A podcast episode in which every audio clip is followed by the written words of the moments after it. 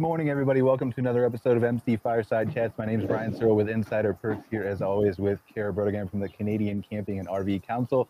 We've got two special guests with us today. Mr. Jeff Kirkman, I'm going to let him introduce himself in a second, as well as Mike Harrison from Contemporary Resorts and Residences. And we might have someone else join us in a few minutes if they can get their video camera working. We'll see how that works out.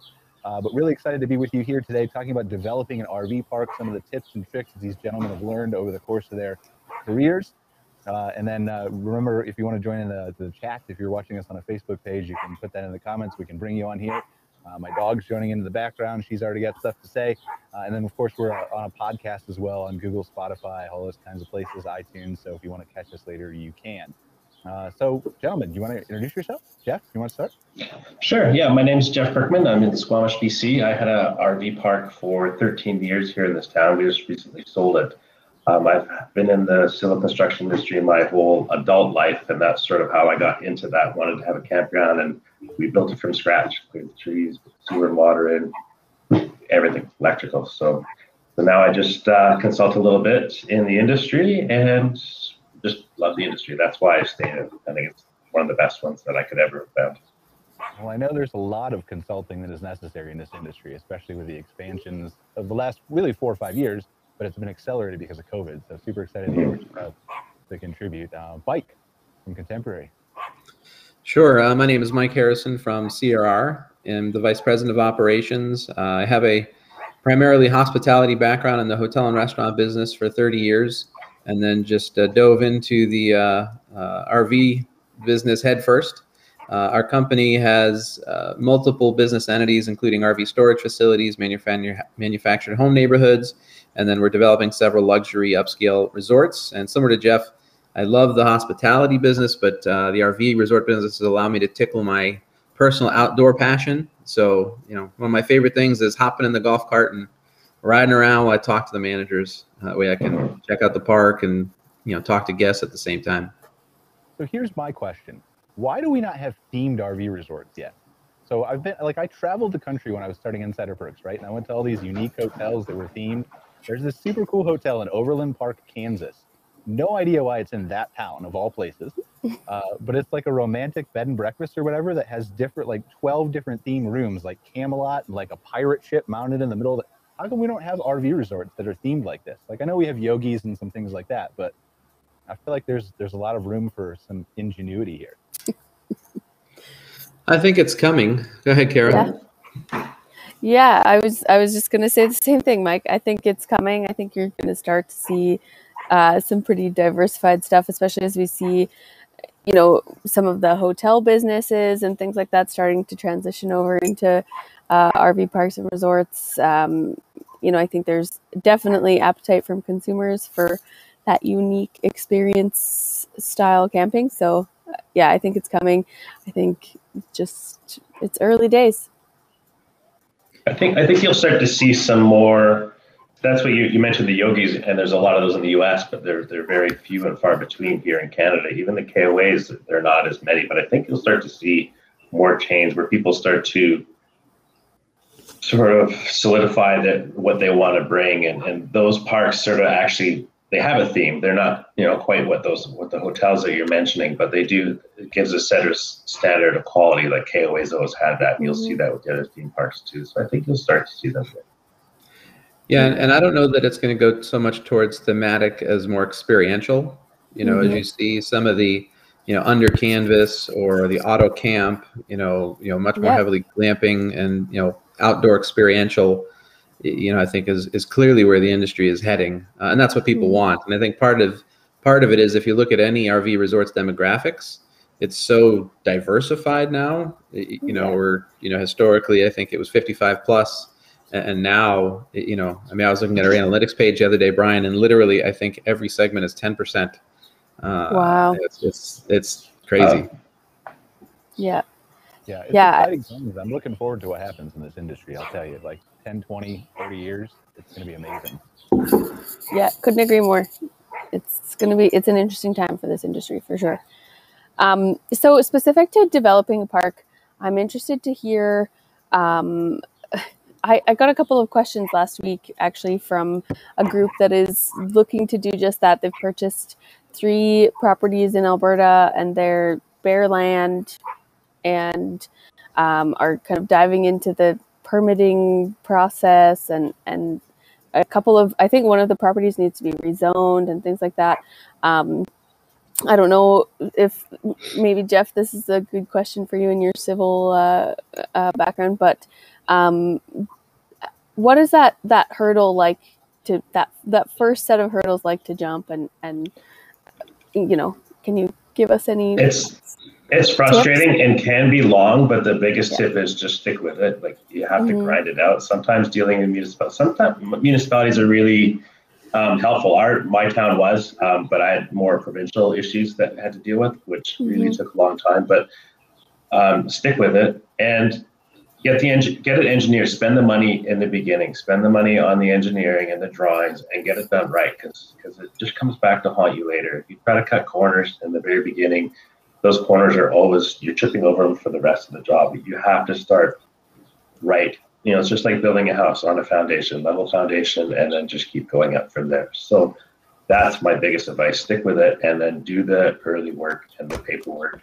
and the engineering early you know it's it's funny you say that, Jeff, because I was, you know, we have now uh, five resorts in development, but also multiple, you know, RV storage facilities, etc. But you know, I, I, came into it after the first two were kind of one was already built, and then the other two were in development. Then we have three more, um, and it, you know, that's the discussion I've had with our our general contractor is also our our partner. Um, mm-hmm. But you can tell the level that we paid for our architect you know the quality goes up significantly the response wow. goes up significantly and you know the second part that's currently in development like i'm having to check. You know i found a site count error. We had two site 151s oh and then we had a drainage error so we had the wrong sites that were different than the pro forma. The site count was wrong versus the one that we're using for our one in coachella. You know it's the the, the you know renderings are done in a day, right? It's yeah. questions. It's just so much. Yeah, yeah. You're of course you're paying you know fifty or hundred bucks more an hour, but you know your time that you're spending on the back end is, is significantly earned. And and I would also recommend. Sorry, I'll just before you step in. Um, yeah. If you get an engineering company and they haven't done RV parks or campgrounds before, then you'll want to team up with either a consultant or an architect, someone that has, because otherwise you'll end up getting a parking lot or a square. Even the engineering company we used in the beginning, it was like, that's not going to work. We're going to have to soften that up. So just get someone that knows that, what they're looking for. One of the most That's fascinating what... things that, that I've learned, and sorry, Kara, I didn't mean. No, please, um, it's all good. Is that time like everybody says time is money, right? But it couldn't mm-hmm. be more true as we learn more things about this industry. I mean, I came at it into it, you know, 10 plus years ago from a marketing aspect, and, and I knew that that time was money and stuff like that.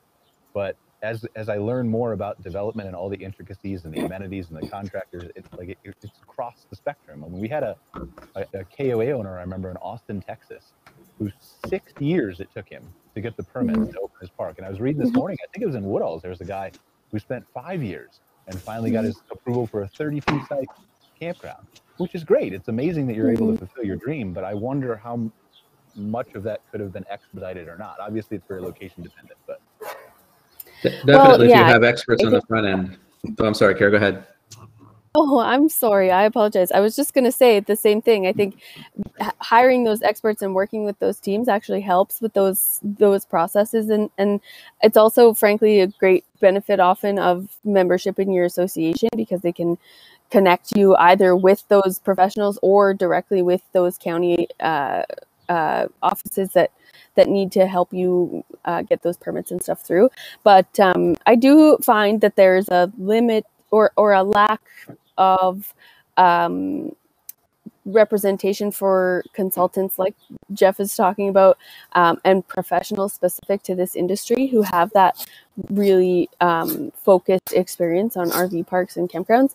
I don't know, obviously, I'm, I, I'm assuming that it's much better and, and there's better representation for that in the States, but there's definitely a lack of it here. So that, that association membership does help so that we can, you know, connect campground owners with there are some people down here in the states, uh, like Joe Moore's one in Texas. Um, yeah. Horizon Group is a is a bigger company that's got a whole breadth of advice. So there's a couple other ones, but it's still yeah. there's there's a lack of that resource down here too. I think especially permitting and government regulations, because that's such a you have to take such a deep dive into that and get to know your local laws and all regulations and all those kinds Yeah. of things.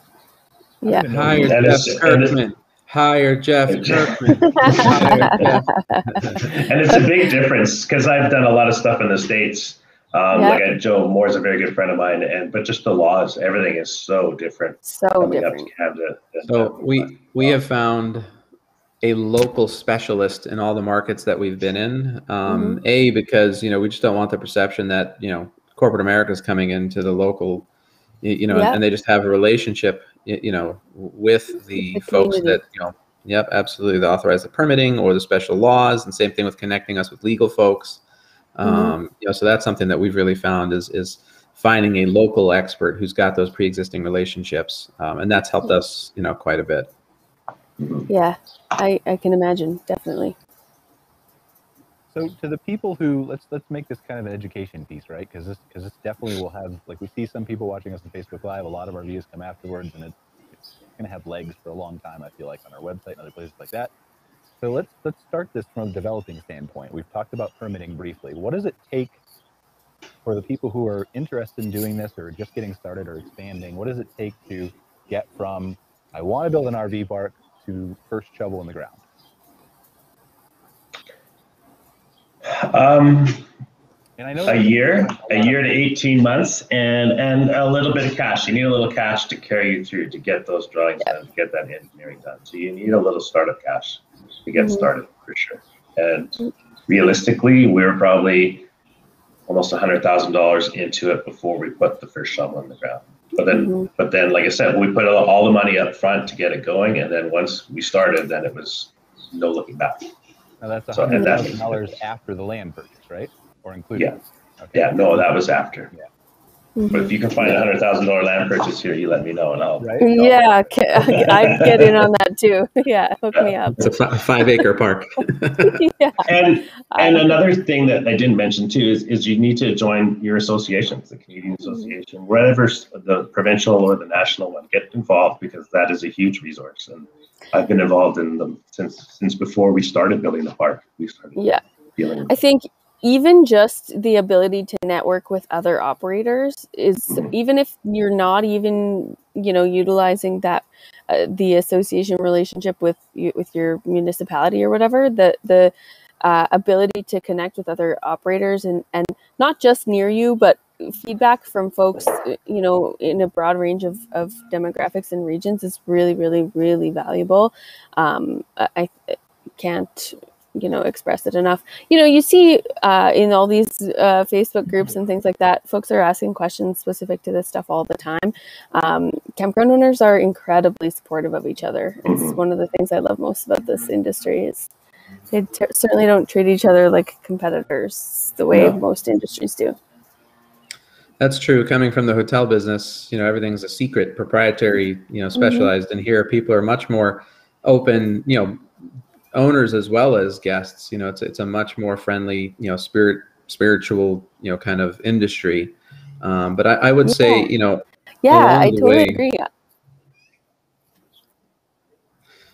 but but I would say do do your research.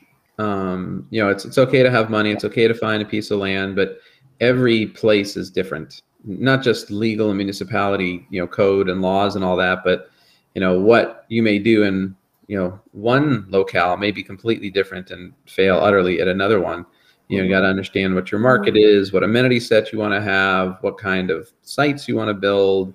eh, You know, uh, and the civil engineering, as as as Jeff had mentioned, you know, understanding kind of what your local nature, you know, climate conditions are like. I mean, all of that is super important so that you're not fixing it kind of on the back end after you open, uh, which unfortunately, you know, we we we learned as we went a little bit, um, you know, and made some some adaptations, you know, as we went forward. sometimes that's the best way to learn is mess things up a little bit for sure Yeah. Yeah, we built our Um, park in three phases, and each phase was a little different. And you know, you Mm-hmm. learn from that one, and everything was just a little different as you got to the end. Well, see, Yeah. That's the benefit, though, that we're talking about, right? Like, bring in the experts that can help you with whether it's marketing or development or construction or feasibility studies or financing or local lobbying or whatever you need to do, right? Because those people have done it before. And so you can do it without them. You can do all the research, but you're going to go through those stumbling blocks that other people have already gone through. So don't be afraid to ask for that advice, even if it's not hiring a consultant, because maybe you don't have the budget for that because of what you're building or where you're coming from or what your background is. But get in a Facebook group and talk to Yeah. other owners. And um, you know, if, if you want to become a KOA, like take all their expertise, or Yeah. again, joining your association. Like, but there's tons and tons of resources out there. There's no need to struggle on your own. Mhm. Yeah, One, of- one of the things that I did when I started was we had one of the major influencers stay at our resort. So I had reached out back to them after they stayed, and we had three separate calls. He spent an hour with me each time, um, and I kind of picked their brain about you know um, what is the most important thing to a customer right now. You know, is it the clubhouse? And you know, because we spent I don't even want to tell you how much we spent on our clubhouse. Um, uh, but we didn't really need to, right? And, Right. you know, we've adjusted our spend, uh, you know, for what matters, and then we compared that, you know, to the Arvix, you know, uh, you know, uh, annual report, um, and what he's saying in the Arvix annual report basically lined up, right? And so we adjusted our spending, um, you know, to hit those top, you know, amenity requests, those top, you know, items that were important to the guest. Um, you know, so we we kind of just made sure that we we you know check those boxes off. Um, and you know, to your point, I didn't spend any money on consultants, um, Yeah. but I but I I did spend time, you know, talking to folks. Sure. Well, and again, that speaks to another great benefit of membership with your association is the access to that kind of data. Um, you know, that stuff is included with your membership, and you can really utilize that to make some significant business decisions for sure. Here's a here's a question for you, gentlemen. Like, uh, I mean, obviously, you're talking about the Arvik report. KOA does their North American Camping report. There's lots of data out there that you can study as far as just like what you're saying, what guests want. But how do you balance that, or is there not a need to balance that with something like you look at Apple, right? When they invented the iPhone, nobody knew they wanted an iPhone with a touchscreen and an app store and all that kind of stuff, right? Is there a market for that where certain RV parks or destinations or resorts are inventing things that are going 100%. that might be wildly successful. The consumer doesn't know they want yet. Mhm. So I think um, if you look at AutoCamp, right, their their model is really kind of bringing like a five star experience where they have a clubhouse with an upscale restaurant with the airstream, Yeah. right?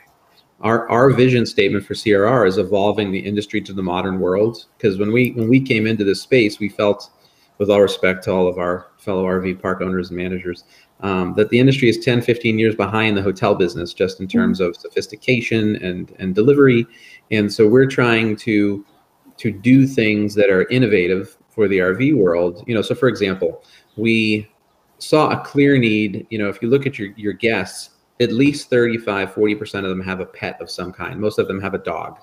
Um, and if you go to any RV resort, I mean, it's a little dog run, if they even have a dog run that's like, you know, 10 by 10.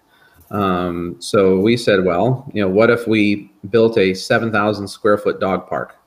um, you know, would that be something that would appeal towards towards guests, and that we put that in all of our resorts?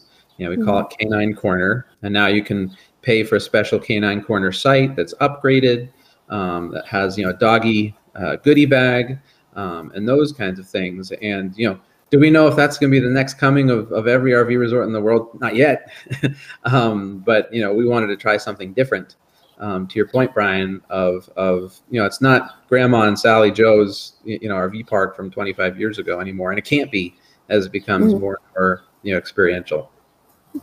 Yeah, well, and as your demographics are shifting, like you mentioned earlier, Mhm. Mike, I think your market wants different things because they just have different interests. They have different expectations of what their vacation or their trip is going to look like. And so, you know, staying on top of that stuff and, and paying attention to it is incredibly valuable, especially as you're building the park. I mean, I think certainly as your park ages, you know, it's valuable to address that stuff too. But if you're in the scenario where you're just starting out, you have kind of this massive oppor- opportunity uh, to be really unique and and Uh, yeah. Yeah, it's. I mean, it would be so exciting. I mean, yeah, I would love that. So we have Angela on now. Angela, uh, uh, or Angela uh, works for me. Uh, she's my product Hi, manager Ange. for Perks. Uh, we Hey. do marketing for uh, actually Mike Parks, which is part of the reason that uh, that Angela is on here. And so later in our conversation, Mike, is we- we're going to progress through this development, right? And we're going to now we've talked about getting to the shovel ground. And we're going to talk about other things. But when we get to the marketing aspect, I want Angela to talk a little bit about what she's done for you guys from a ground up perspective. So, and just kind of some of those things you might want to consider from that aspect. But otherwise, feel free to jump in anytime you want, Angela. Uh, and continue the Mhm. Okay. Thanks, Um, guys. So if we're on Thank you. we've got to the shovel part now. Uh, what are some of the things that people who are interested, again, come sticking with our theme, developing a park, researching all those kinds of things? You've got to the shovel in the ground. Now, what are you instructing the contractors to do? What are you making sure can't be overlooked? Hmm. I'll I don't know, say. Oh, sorry. Jeff. no, go I ahead. was, I was just gonna say I I didn't personally uh, build a park, but we did do some expansion projects um, and and ad sites and things like that. So maybe similar uh, experience there. So um, I would say the and again I also didn't hire a contractor. We we kind of did all of our stuff in house with our own staff and and had.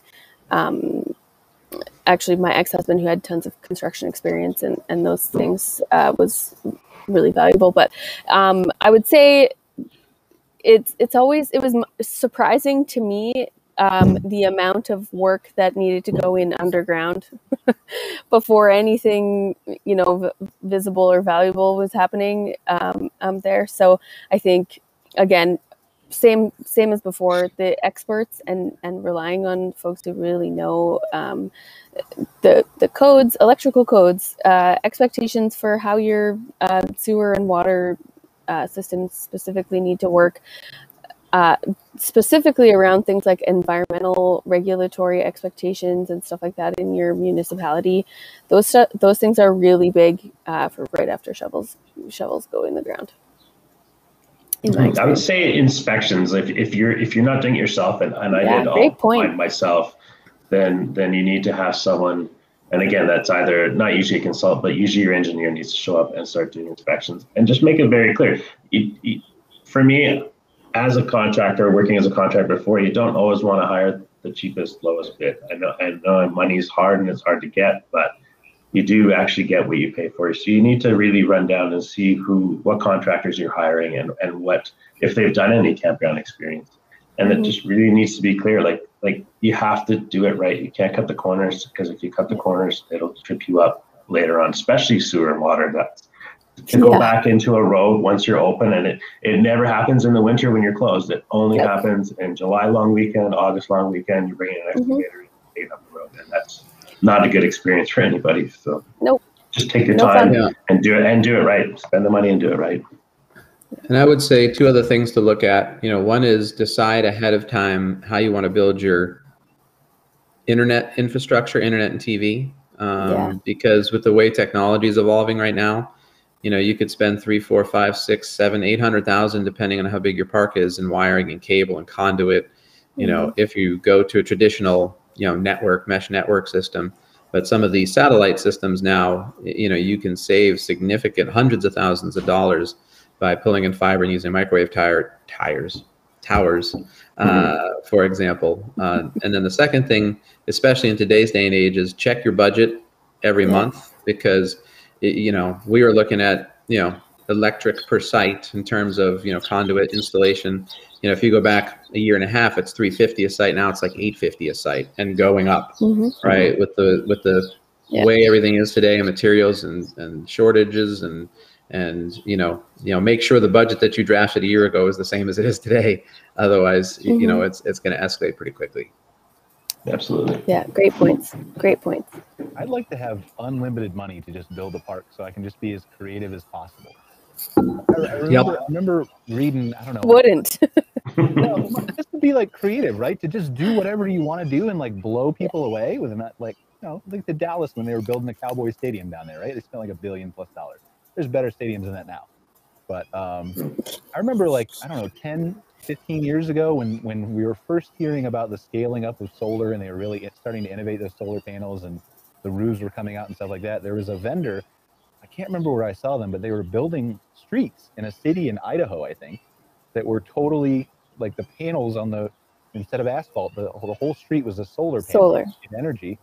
And then on the side there was a a, a, like all the way running down the road, there was a, a I don't know, like a path or a pit or whatever, uh, aqueduct or venting or whatever you call it. I don't know. I'm not a road guy, but you could lift it up and you could run. They ran all the cables through there, and so that they could they could go in and without busting up the Service asphalt, everything. they could re yeah re, you know, change out the cables or add new ones or modify or stuff like that. So, I mean, I'm not saying that's feasible in an RV park today or may never be, but it would be interesting to just think outside the box with funds like that. The complex thing about that dynamic, Brian, is you can spend a billion dollars on your campground now, but then five years from now, there's going to be fancy new things to Right. Mhm. re-add and But that's Right, everything, so- right? I mean, that's Yeah. Dallas Cowboy Stadium. It's outdated now, and they spent a Exactly. billion dollars on it. So Look, look at the evolution of the campground washrooms in the last Yeah. you know, 15 years, right? Cinder block building. Nobody ever wanted to go in them. It was a nightmare. And now, you know, even ours, when we built ours 13, 14 years ago, it was tile floors, tile heated floors, tile Yeah. Up, up the side of the building. Like, and now they're now they're just beautiful. Like you look at some of them online on, on the Facebook posts, it's like, wow, that, that's they went crazy with their bathrooms, and and it pays. People want that. People last year we had a RV park in Alberta won out uh, Canada's best bathroom, an RV mm-hmm. park. So they're definitely stepping up their game around here Yeah. for sure. yeah, we had. I mean, and it's just like you know when you were a kid, right? My mom would drive 20 miles out of the way to go to the gas station she knew had the super clean bathroom, right? Yeah. It's the same Right. thing with hotels or RV parks or anywhere you're going. There's a there's a demand for that, and we had a. I remember we had a KOA uh, down near Austin. Two I mentioned near Austin, so same guy, but super small campground just right on the Colorado River. I think they had 40 or 50 sites. They don't own it anymore. But they had this huge, massive, luxury Texas-style bathroom that was just Mhm. marble inside, and man, people would talk about that and share it on social media, and it drew a Yeah. ton of attention for that. So So yeah, I, I think that's my point. Is just like you could spend all the money, but sometimes those those standby, really valuable things are are the basics, right? Really investing money where in those basics is incredibly valuable. I think. That's fair. Okay. And I don't know. I mean, I again, I'm, I'm a marketer. I have no idea what I'm doing. I'm, I'm Yeah, about- man, build your solar roads. Can't wait to see it. I'm just creating a conversation here. We're just talking. about Yeah, I mean, solar Me is not, too. like solar is not going to evolve. Like a solar is going to last you 30, 40, 50 years. And the, the Yeah. point was, is if you have that trench Mhm. totally. evolve, because we were talking about cable and satellite and wires. Yeah. things that come along. So It's it's We doing could- things in those unique or or smart ways to to make them more um, easily serviced and and stuff. That stuff makes total sense to me. to Mike's point too, with um, evalu- reevaluating your budget consistently and stuff like that too, I think uh, prioritizing, like obviously there are must-do things that you just like. There's no way around it. If you want to open, you have to do it, and you have to do it at certain stages of development too. And so I think Mhm. Making sure you have your priority list and then you have your wish list and how that fits in and like what you could put into I'd really like to have that when we open, but maybe that needs to be phase two or phase three. Um, and making sure too, like extravagant um, amenities are great, but you know, like Kara was saying, the the basics and making them really nice. Also, you know, you're going to see a Mhm. huge return on those, and you have to make sure that you can add anything that you want, but you have to make sure that people are still going to be willing to pay for that Yeah. to make that investment worth it too. So, you know, solar, whatever, at a campground is great and cool, and a lot of people will pay for that, but a lot of people won't. And so, factoring that into what you have to charge for your site, um, being conscious of that, I think, is important. Mhm. yeah, uh, again, To be fair, if he has the, a billion dollars to build the Right, campground, he doesn't saying, care right? if people pay pay the rate. Come stay for This is free. true. This is in true. a new world of a limited bank budget, right? You're not going to justify that. yeah, Uh, but it's a cool idea. right. All right. So we talked about uh, you know what you're what you're going to watch over with the contractors and the engineers and things like that. Uh, at, at what point are, are there are there stages throughout the breaking ground to opening where you periodically reevaluate, where you take a higher level view and say, "Oh no, stop! We need to readjust this and do it differently." Is there stages? Is there phases, or is it just kind of boots on the ground? We're just going to wait then till open. I think to it's every week. Yeah, you have Yeah. to consciously schedule repetitive time because it's easy to just dive in and go tunnel vision and and lose that aerial view, right? Um, I think scheduling that and prioritizing it probably would be one of the most valuable things you could do to undertake a, a project like this for sure. Um, I it, it would be consistently required. I think you have to be careful though too, um, because anytime you change something, especially if it's design built, then you've got to get you know new drawings, you got to get mm-hmm. re-permitted. It slows it down, and mm-hmm. you know, and we've had those discussions in multiple of our parks because if we miss our window by two months, then that's worth five hundred thousand dollars in revenue you bet. right? Yeah. Like if we miss our season window. And so, yes, you want to continue to evaluate and you need to understand status, state of the union, where you are and mm-hmm. balance, you know, man, do I have to make that change or can I come back and do it? Yeah. Or, you know, what, um, you know, but yeah, if you put your blinders on and, you know, press go and just wait till it opens, you know, that's a problem too. So it's got to be finding that right mix. y- You know, understanding kind of where you're at, and you know, do you want to adjust on the fly? Can you adjust on the fly? How much is it going to cost now versus later, et cetera? Yeah, Yeah. sticking to the plan is important. If you, it's like dropping a, a rock in the pond. That ripple, it'll go all the way down. And, and perfect example for us is we ended up wanting to save a tree where the sewer line was scheduled to go, and just a few weeks in delays in re-engineering that line, and then the water table was up, and we didn't get it in that year. We had to wait till the fall. Mm. It was just that much, and it's just that ripple just continues on. That was a you know, that was a twenty-five thousand dollar tree that we could have replaced easily. It wasn't that big, but it's just, oh, we'll just go around it. Right. It was a fight. It wasn't my decision. I just lost the decision.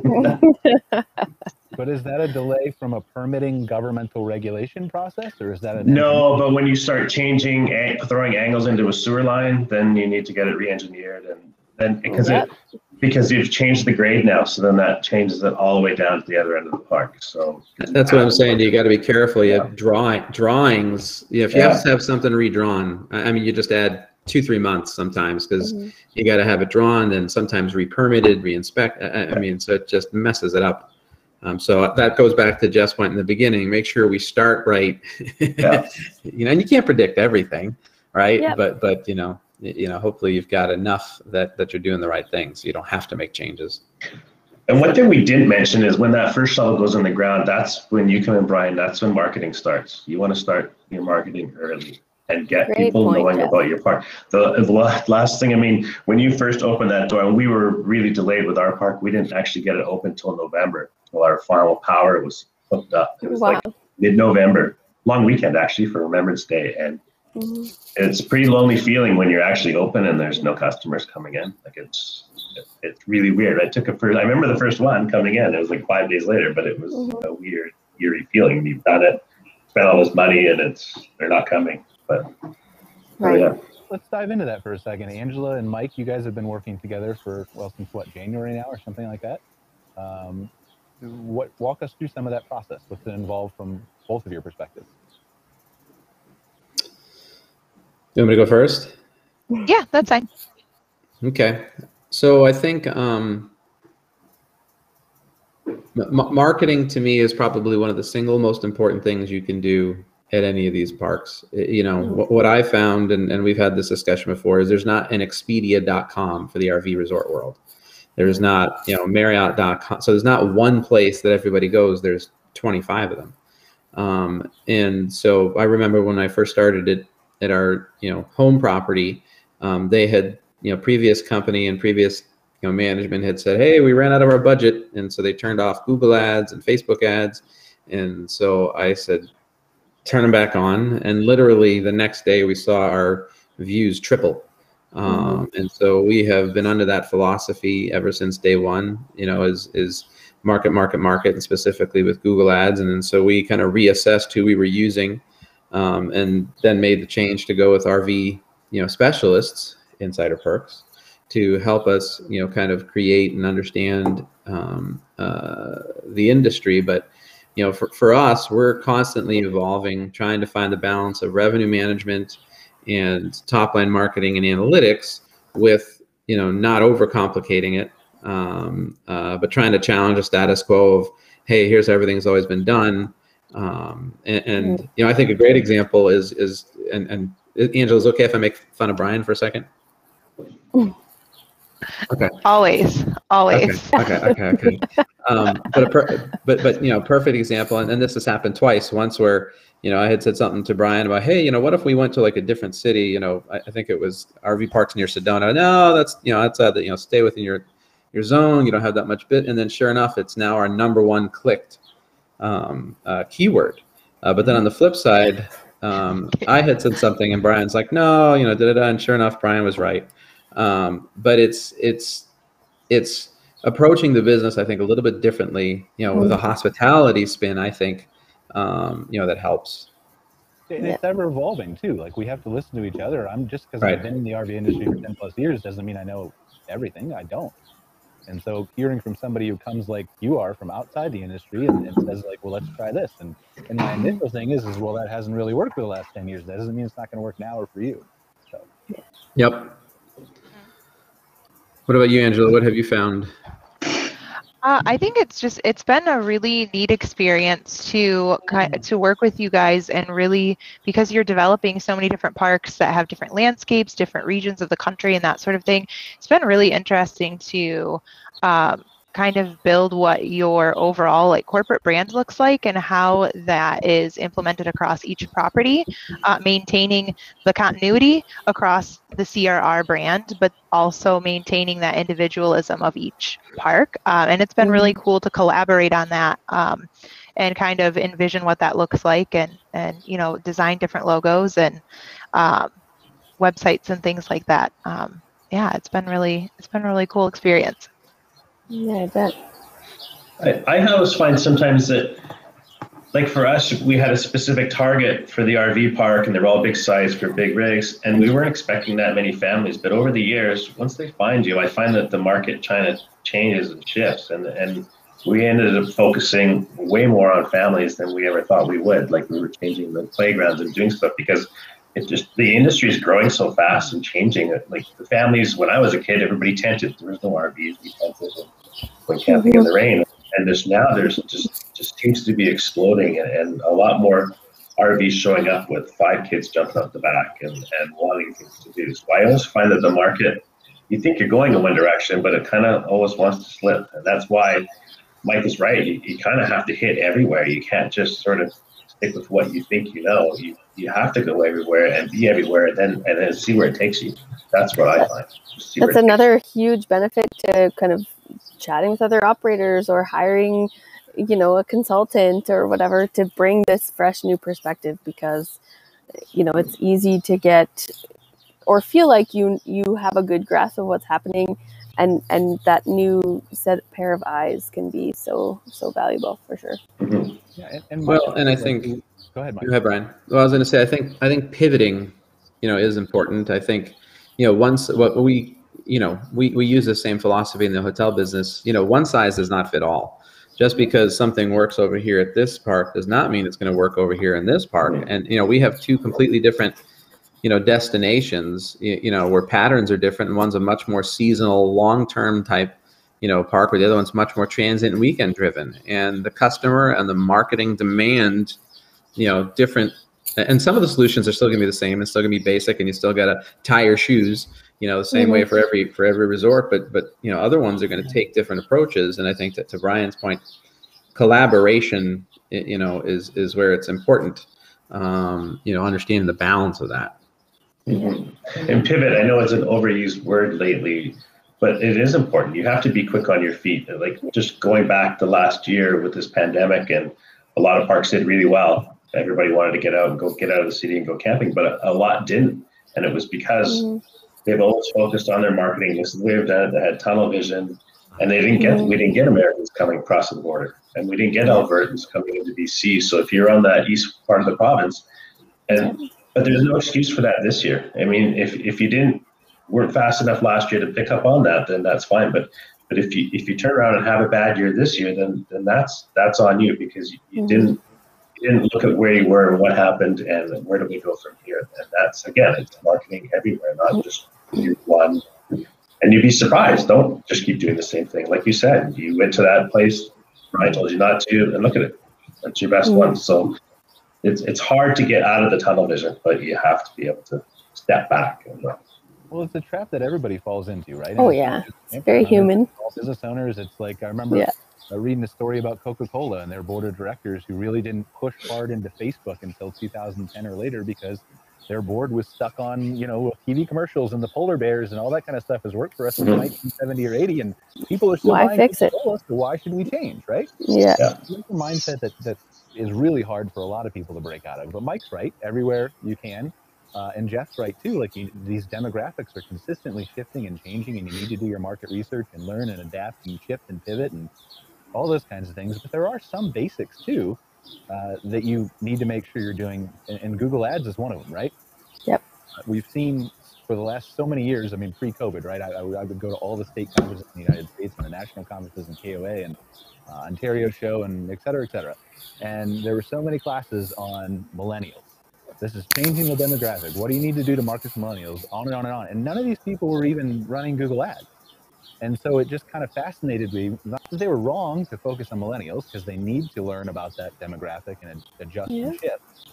But those millennials and the older people and the kids with family and the families with kids and all those, they're still doing the same thing on Google that they have for the last 20 years.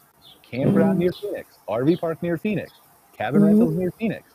And Yeah. so you need to get the basics down before you start.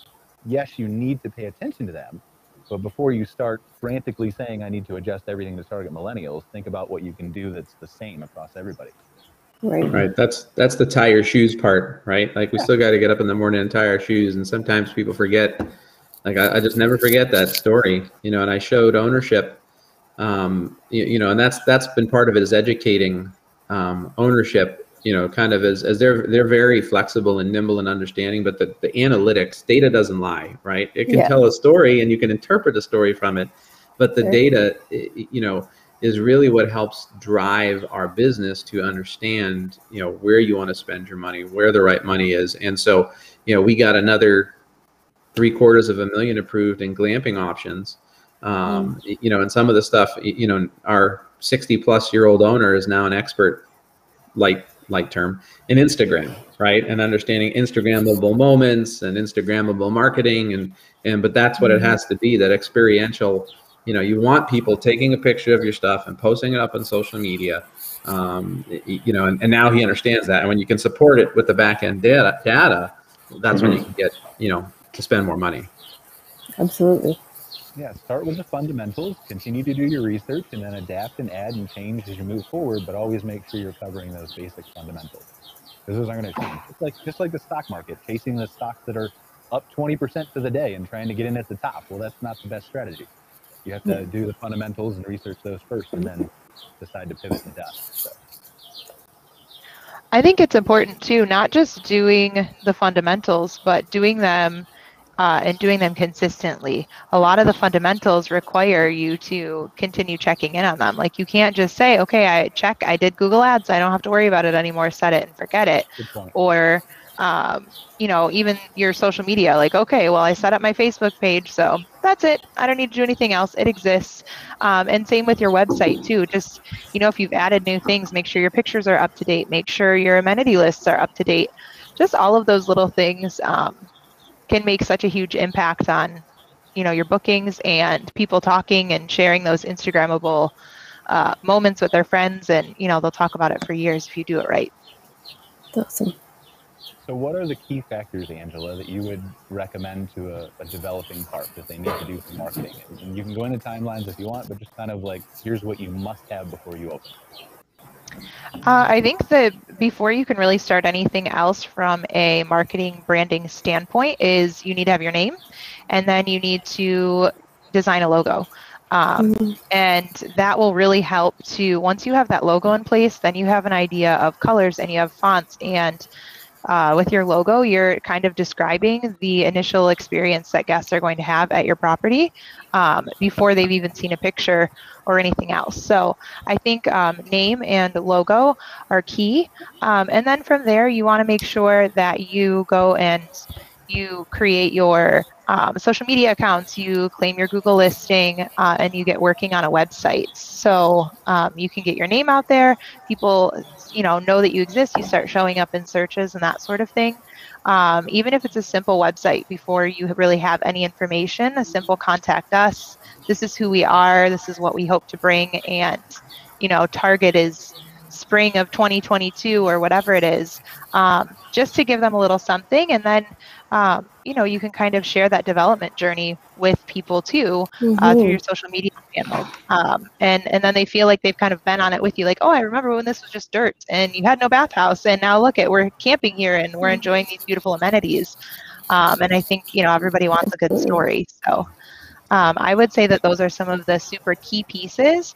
Um, Google Ads are absolutely important, call tracking and those things, but those are things that you want to start um, closer to opening and once you've opened and you've started to generate some revenue and things like that. Um, but there, you know, there's a lot of cheap and relatively free things that you can do just with your social media accounts and claiming listings and stuff like that um, before you really get into the meat of it all. And I think, you know, going back to your point, you know, you shouldn't overlook the importance of choosing a name. Um, I saw a, a post up on the um, um, Campfires Facebook page. Somebody had asked that question um, also, and we just went through this with our, you know, our property down in Hardyville, um, you know, about what's the right name to choose. And, you know, it's everything goes back to the online, you know, world these days. I think, you know, you want your your name to be searchable you know, to be the most important demand generator, you know, should be kind of resonating in your name. Um, but then, you know, we spent, there's a company called um, uh, PickFU. Uh, it's, it's not, you know, how it sounds. um, um, but you can spend relatively cheap dollars and you can target demographics that are specific for the region that you're looking for a park. Um, and they'll conduct market surveys specifically to those um, uh, purchasers. Um, and we went through four different rounds to dial in our name. And the name that we would have landed on is nothing what the customer was telling us uh, it should be. And what, where we ended up, we thought was kind of boring because it's similar to one of our other resorts. Um, but it really, really resonated with the customer. Um, And so we had to listen to the customer. And if we didn't do the research and, and didn't, you know, go through that process, you know, would we have failed because we had a bit? No, of course not. Um, but I think it's important um, to make sure that you have a brand that resonates. So you know, some everybody knows what the Starbucks logo looks like, right? You know, so you want to make sure that you start your brand off, your property off, you know, with the right name before anything else happens, and and don't just pick it out of the air. Make sure you have research and data behind it. Makes sense. Yeah, All right. absolutely. And oh, go ahead, Brian. No, no, no. Go ahead. If you have, I'm sorry. I didn't. know Oh, you- I was. No, that's okay. I was just going to say um, to keep with the name and logo and things like that, um, keeping your branding consistent across everything. Um, you know, you can do all the things in all the places, but if you have three different logos rolling around with different color schemes and and that sort of thing, then you have no brand identity. Um, Mhm. People might know you exist, but it doesn't. It's not recognizable. Um, especially if you're a developer, there's a lot of larger development groups coming into the industry now. And Yeah. I think um, something that we've been doing with CRR is um, every logo, there's something, there's a consistent theme in the appearance of every logo. Um, like they've chosen, there's kind of like three pillars of something, whether it's a tree or something that uh, fits the landscape that it's in. And the font and uh, text sizing and spacing and formatting is the same on all of the logos. Um, and they have a tagline that they've created um, to go on every single one. So even though every property name is different and there's something different about each logo and their color scheme, there's still that continuity across it all. And so I think Mhm. once you find what your brand is and just keeping it consistent on everything is is really important so that you have that longevity of recognition. Yeah, consistency is. I mean, great that's great. points. Whether you're developing a new park or Yeah. you're purchasing one that's old. Like I know, I know we're we have a client uh, that we just started talking to that that uh, purchased a Jellystone and then immediately dropped the Jellystone, and then they're going to plan on changing the name of that park later uh, in the fall. And so, making sure that yes, you can take your time on that branding, but when you're switching a name or changing it or, or re, you know reformatting who you're trying to attract or whatever it is, that you make sure that all of that is consistent across all your channels. And it takes time and it takes effort to Mhm. change all that stuff, but uh, you have to be there in the mind of the consumer and they have to know what you offer. All right, so we talked about we've got marketing up to the point of opening, right? We've got all right. So let's say our we've developed our park, it's open, uh, it's phase one. How do we determine whether we're sticking with phase two, or whether we're adjusting phase two, or whether we're adding a phase three, or what, what kind of goes into that process thought? Well, I think that's always. It's, I think it's a given. You have to go because if you stop at phase one, then you're going to have some some money uh, payback issues. You're going to have to continue to go through. For us, it was we were phased out. Originally, we wanted to build everything all at once, and, and luckily we didn't. That would probably run into more troubles than than, than we could have handled. So doing the phases, just you pick a certain amount that you can get done that winter, and then because you, you want to be open for summer, you don't want to be running in late into July trying to finish up sites. So it's just try not to pick off more than you can chew, but I think you're always going to be going through those phases eventually. I, I So think that's an. Oh, I'm sorry, Jeff. No, go ahead. I was just gonna say, as long as you have, you just because once you get going, then it's sort of cash flow. It's like, what what do you need when you need those sites? Mhm. Yeah, you're full because you're always full July and August, and you're always full on the weekends. So it, it's it's sometimes it's hard to justify when you're only sixty percent full midweek, but the weekends are full. Do you need those extra sites? But yeah, you do because eventually, the more sites you have, the more people will come. That it's just it's just a weird anomaly, but it, it happens. So you'll always have those percentages that hover the same no matter how many sites you have. So Mhm. You- You're always full in July and August if you live in Canada. That's true.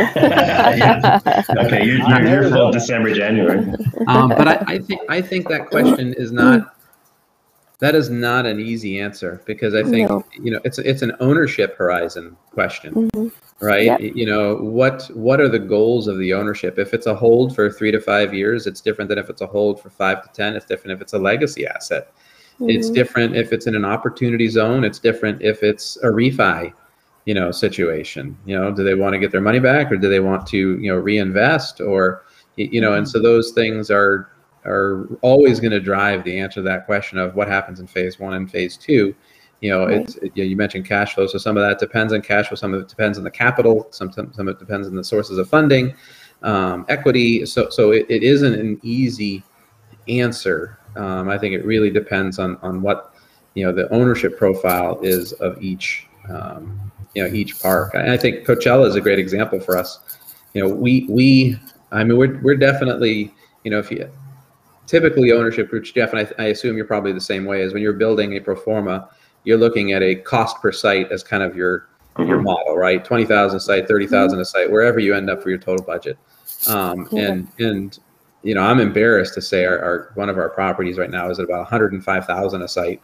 Um, uh, this one's with a huge lake amenity set, and and you know, Coachella was not that high, um, but it had started to escalate every time we started adding amenities. We wanted to do a massive food and beverage project. We wanted to do a big concert program with an amphitheater by the lakes, and um, so we we did a Coachella Light, you know, which is now Mhm. only paltry seventy thousand dollar per site budget, um, and decided to do a phase two, you know, about twelve to eighteen months post opening, depending on you know what ramp looks like, you know, in essence, and and how successful we are, you know, with our ramp. Um, but that's very different than the other one that we're doing that we're spending it all up front. Um, you know, it's very similar ownership group, um, but just different profile. So I know that's a long answer to a not easy answerable question. Uh, Yeah. Because it's an it's an it depends. Yeah, I guess I'm looking at it from sort of a smaller ownership, and and for us, because Right. for us, your upfront costs are in the first phase, like all your infrastructure. Second phase, it, it actually just gets cheaper, but it, it, it's the same. So for us, we always had to keep moving forward. Otherwise, you, you mm-hmm. yeah, almost, you have to just keep pacing forward. It's just like raising rates. You have to raise your rates. You have to keep going. If you stop, everything stops. So for me, that's why it was always just keep going. Yep. Maybe not as big as we wanted. Maybe phase two was smaller, but we're still Right. just So Jeff, when you're when you're out there consulting for these parks, uh, like you said, mostly I'm assuming smaller mom and pops, like you were saying. Uh, when you're consulting and giving them the, the breadth and the, the huge amount of knowledge that you have, what's the what's the one thing that you guys sometimes or you will get stuck on with them? Like you recommend to them and you kind of wish they would really adopt and listen to you on, but there's more pushback than you expected. Um, a lot of it's like so renos, like existing parks, they don't. it's it's hard for them to justify the cost of doing a big reno or change making some you know deleting some sites so you can make some sites bigger that a lot of people well we don't really get that sort of traffic that i mean that's been a that's been a, a thing for years since i've been in the rv industry. Why would i build those sites? We don't get those those size rvs we don't get that clientele. And it's like well but you don't have them because you you, don't don't, have have, those sites sites. That's why you don't have that clientele, and, Yeah. you'd be amazed at what what is out there that you that you don't know. So Mhm. there's that. Not much. Everybody that that everybody's really ramping up with the industry. I think people are really Mhm. excited with like new owners when they're buying old parks. They're excited. They see the they see the potential in the RV industry, and they're getting really excited. So I'm not seeing a lot. I mean, it's just dollars and cents. It's like, yes, I know Jeff, you're telling me I need to build these or do these cabins or stuff, but I just don't have the money. So, but as long as they're willing to work towards that, I think that's that's the key. Keep it in the back of your mind, in your back pocket, in the future plans. This is where you want to go. This is the direction. So anything you do now is heading in the direction of, of, of where you need to be later. Yeah. How about you, Mike? If you're taking something to your to your ownership group or, for your partners, uh, is there something that, like obviously data, right? We've talked about that tremendously. Yeah. Discounting and detaching the data for a second. Is there something that you feel like you Yeah. I'll say with ownership, the answer is no. They they have been supportive of everything we have done. I but I, I'll answer the question in terms of what about the industry, right? What, what is the mm-hmm. industry kind of stuck on? And Right. w- what I have found is the revenue management component. You know, we've always priced this way for years, right? So when we first came in, you know, we were talking about seasonal pricing, right? And hey, we should have a you know this price for first quarter and this price for second quarter. Maybe we price a little bit different for October, and then and you know, we heard from multiple people, oh, the guests will never go for that. They're used to pricing once in October and then for the whole year. And, and, and you know, we really combated that. Um, you know, and and I think you know if we look at our our ramp from year one to year two, certainly we've had an occupancy growth, but our ADR is up about 40, 50 percent. Um, some of that is is Right. catching up from ramp, but some of that is really adjusting on the fly. So that was, I think, a lot of the pushback that we heard originally was, you know, oh, you can't, you know, rate, rate, rate. You know, people are going to fight it. They won't stay with you. Um, you know, and you can't change it. The industry is very set in their ways. So I think that's that's what we heard quite a bit of time. But and that depends on who you talk to, right? A lot of the influencers, which are more contemporary type travelers, you know, who are much more up with the times, they're very flexible, nimble. There's a different word for you, Jeff, than pivot is nimble. Nimble. Um, Yeah, nimble. sure. one. I'm ready now. yeah, yeah. Um, uh, as opposed to again, mom and Sally Joe, RV owner, park manager.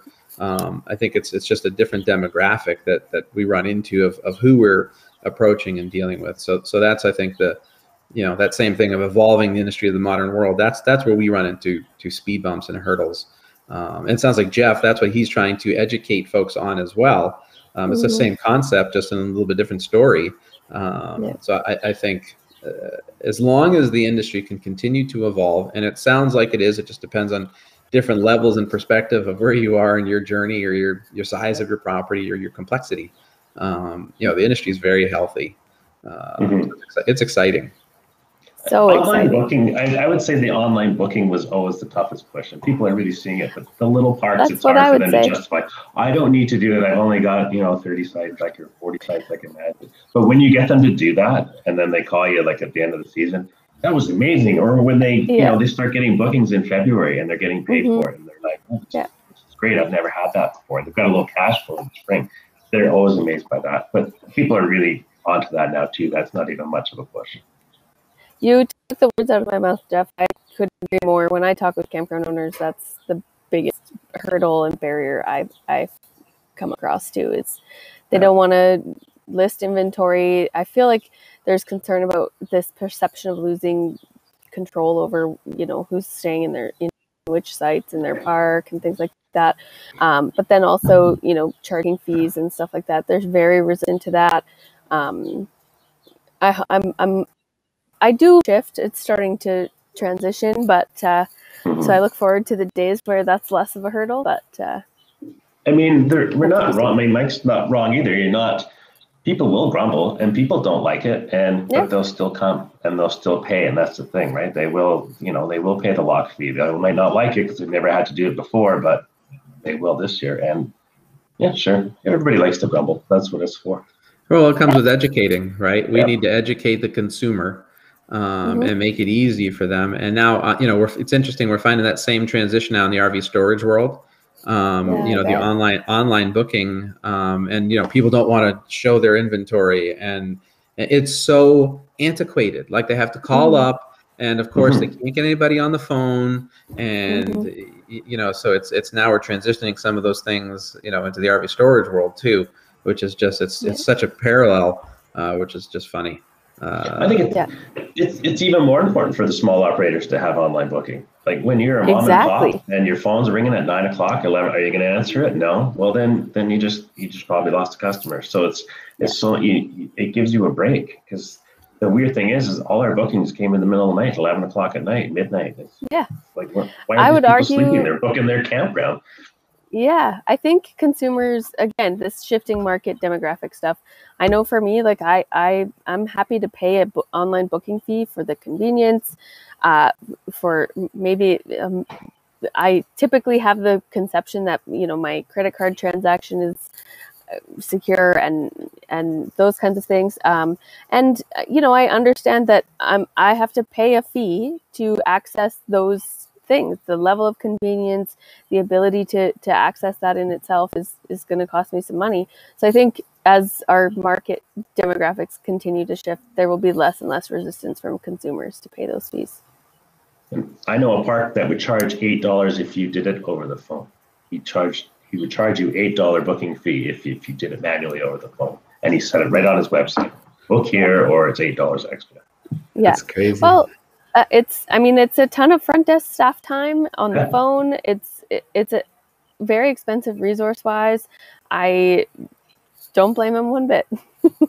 well, but that's also as the demographic shifts, as we talked about too. You know, you have those certain age group that just Yep. doesn't feel comfortable booking and is going to call the park and needs to talk to Yep. someone and has to walk You through bet. the size of the site and and Mm-hmm. and so you know find that. ba- I'm one of the things that we did is we looked at the analytics of the you know call volume because when I first joined the industry, like you cannot get through to anybody. Like we're No. trying to do price shops at all of our competitors and nobody were picking up their phone. And so we started looking at our call data, and you know there was one month that we had 3,000 calls, and we did not answer 70% of those 3,000 calls. Yeah. 70%. And so we time. said, well, and we said, how much business, you know, are we losing? You know, Yeah. and then we, you know, calculated 30%, you know, lost reservation. And so we ended up hiring a reservationist, um, you know, who can pick up the phone, and our lost call volume went down to 40%. Mhm. Um, you know, so we cut it in half, and you know, I think that coincides with revenue increase. And so it's For that sure. same thing of how can we make the booking as easy for the customer, whether it's online or offline. Uh, Yep. I guess. All right, well, we're running Totally a little bit over here, everybody, but uh, let's wrap it up with one thing here. Let's just kind of go around in a in one by one and just say, uh, if we're talking to somebody who's developing an RV park, considering getting into the business, already has broken ground, whatever phase they're in, what's one thing that you would say to them that they should absolutely pay attention to, not forget, not skip over, not miss, not consider, whatever? I would just say exactly what you just said. Get a plan, get a good plan, and stick to that plan. Really, I mean, and that doesn't mean closed-mindedness, but really just stick to that plan that you had. Try not to, you know, don't cut the corners. Just do it right. Do it right the first time. Don't come back and fix it later because it'll cost you more. Yeah. My answer would be call Jeff Kirkman. yeah that's what i was going to say. I was going to say find a pro uh, find somebody who knows what, what they're doing uh, work with a consultant team. Uh, that stuff is going to be really valuable. Someone who's experienced in the industry but also has knowledge about you know your municipality code and requirements. Um, you know a little bit of construction background doesn't hurt some civil engineering background is probably really valuable um, Mhm. so yeah find, find somebody who who uh, can help you even if that's you know reaching out to your association for help to connect you Angela? My answer was going to be identical to Jeff's, which is measure twice, cut once, right? Mhm. Design it right up front. You know, get all your your drawings, your architectural, your print, like do it all up front the correct way and get your plans correct, so that Yeah. you know you go into it with the best best foot forward. Sorry, guys. Um, I just echo kind of what everybody else has said. You know, making sure you have a plan in place, making sure that you have the right resources, whether that's, um, you know, your what what you're re- or what you're using to research or who you're talking to. Um, and I think not being afraid to ask other, uh, like current owners, if they Mhm. own similar parks than you, whether they're in your area or not, and just asking them, you know, what some of their experiences have been in developing their park and running their park. Um, generally speaking, it's a pretty friendly industry. Even if you, someone that's down the road from you, a lot of times they're not afraid to, um, you know, share some tips and things like that. Um, there's a, a special like level of camaraderie in the industry. I feel like between, among most owners. Yeah. So Totally agree. Yeah. I think it's a good untapped resource for a lot of people. Mhm. Yeah, I would, just say from my perspective, don't be afraid to spend. And that echoes a little bit about hiring consultants and experts and all those kinds of things. But from a marketing standpoint too, but understand that if you're willing to spend, then you also are able then to demand more of the people that you're spending with. Yeah. So have enough of a knowledge to say that, okay, if I'm going to give you the money that you're asking for because you're more expensive than other people, then I expect results, I expect reports, I expect data, I expect you know, Mhm. for you to prove that my money is actually working the way you say it's going to work. Yeah, deliver. Yep. All right. Well, thank you everybody for joining us. Anything I missed, Karen? Mhm. We need cover? Or? No, I think it was great. Always happy to chat with you guys. You're all uh, wealths of information. All right. Well, thank you, Jeff. Thank you, Mike. Thank you, Angela. Kara, as always, uh, we will see you next week. Yeah. Right? Take care. Bye. Have a good Thank week. you. Have a Bye-bye. great day, guys.